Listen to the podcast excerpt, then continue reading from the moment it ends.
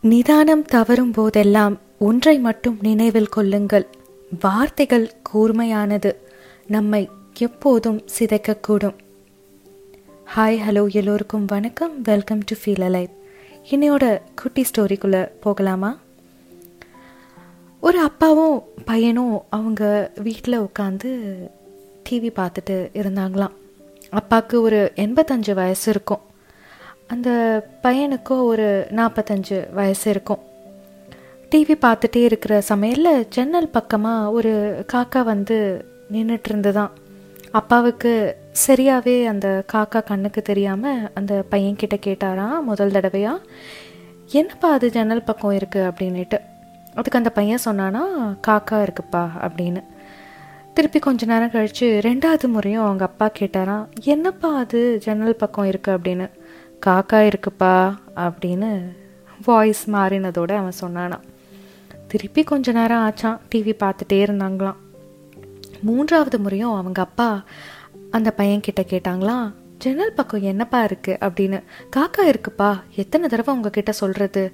அப்படின்னு அவன் கேட்டானா கொஞ்ச நேரம் அமைதியாக இருந்த அந்த அப்பா நாலாவது முறையும் அந்த பையன்கிட்ட ஜன்னல் பக்கம் என்னப்பா இருக்கு? அப்படின்னு கேட்ட உடனே ரொம்பவே கோவமாக அந்த பையன் ஜன்னல் பக்கம் காக்கா இருக்குன்னு உங்ககிட்ட எத்தனை வாட்டி சொல்றது? நாலு தடவை என்கிட்ட கேட்டுட்டீங்க. நாலு தடவையும் நான் உங்ககிட்ட சொல்லிட்டேன் அங்கே காக்கா தான் இருக்கு அப்படின்னு சொல்லிட்டு ரொம்பவே கோவமா அவங்க அப்பா கிட்ட சொன்னானா.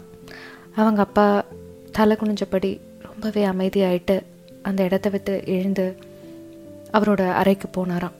போயிட்டு அங்கேருந்து ஒரு பழைய டைரியை எடுத்துகிட்டு வந்து அந்த குழந்தைகிட்ட கொடுத்தாராம். அவரோட பையன்கிட்ட. கொடுத்துட்டு ஒரு பேஜ் ஓப்பன் பண்ணி இதை பாரு அப்படின்னு சொல்லிட்டு சொன்னாராம்.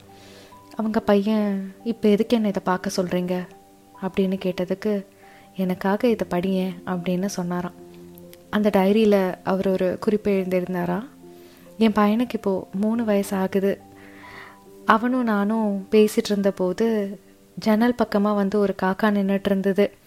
என் பையன் அது என்னப்பா கத்திட்டுருக்கு அப்படின்னு கேட்டான். நான் காக்கா அப்படின்னு சொன்னேன். அவன் அன்னைக்கு மட்டும் என்கிட்ட ஆசையாக ஓடி வந்து ஓடி வந்து ஒவ்வொரு முறையும் கிட்டத்தட்ட இருபத்தி மூணு தடவை என்கிட்ட அன்னைக்கு இது என்ன இது என்னன்னு ஜன்னல் பக்கம் எட்டி பார்த்து எட்டி பார்த்து கேட்டான். அந்த ஒவ்வொரு முறையும் அவனோட மழையான அந்த கேள்விக்கு அவன் மேலே வந்த பாசத்தில் ஒரு ஒரு முறையும் நான் அவனுக்கு கட்டி பிடிச்சி கட்டி பிடிச்சி காக்கா காக்கா அப்படின்னு அவன்கிட்ட சொல்லிட்டு இருந்தேன். என் குழந்தைக்கு அவ்வளோ ஒரு சந்தோஷம். அந்த இருபத்தி மூணு தடவையும் அவன்கிட்ட சொல்லும்போது அவனை கட்டி பிடிச்ச ஆனந்தமோ அவன் கேட்டதில் எனக்கு எந்த கோவமே வரல அப்படின்னு அந்த அப்பா சொன்னாராம். இதை படிச்சுட்டு அந்த பையனோட கண்ணில் சின்னதாக தண்ணி இருந்துதான் ஆமாங்க. நம்ம சின்ன வயசில் இருக்கும்போது நம்மளோட பெற்றோர்கள் நம்மளுக்கு எவ்வளவோ பார்த்து பார்த்து ஒவ்வொரு விஷயமும் செஞ்சு ரொம்பவே அன்பாக நம்மளை கவனிச்சுக்கிட்டாங்க. அவங்க வயதாகிற சமயத்தில் அவங்க நம்மக்கிட்டேருந்து மேக்ஸிமம் எதிர்பார்க்குறது அன்பான வார்த்தைகள் சாப்பிட்டியான்னு கேட்குறது எப்படி இருக்கீங்கன்னு கேட்குறது இந்த மாதிரியான சின்ன சின்ன விஷயங்கள் தானே தவிர அதை தாண்டி பெருசாக எந்த எதிர்பார்ப்பும் அவங்கக்கிட்ட இருக்காது. நம்மளோட பேரண்ட்ஸ் நம்ம லைஃப்பில் எவ்வளோ முக்கியம் நாம் அவங்கள எவ்வளோ நேசிக்கிறோம் அப்படிங்கிறது அவங்களால எதுவுமே முடியாமல் நம்மளை சார்ந்து அவங்க வாழற அந்த நொடிகள் தான். நம்மளை பெற்றதுக்கு அவங்க பெருமைப்படக்கூடிய சில தருணமாக நம்மளால் மாற்ற முடியும். பெற்றவர்களை அன்பாக வச்சுருங்க. ஆதரவில்லாத நிறைய பெரியவர்கள் கஷ்டப்பட்டுட்டு இருக்காங்க. நம்மளோட அப்பா அம்மாவுக்கு நாம் இருக்கோம் அப்படிங்கிற நம்பிக்கையை கொடுத்து அவங்க லைஃப்பில் நல்ல பிள்ளைகளை தான் நம்ம பெற்றிருக்கோம். நமக்கு என்ன கவலை அப்படின்னு நினச்சி சந்தோஷமாக இருக்கிற மாதிரி நம்ம அம்மா அப்பாவை நம்ம பார்த்துக்கணும்.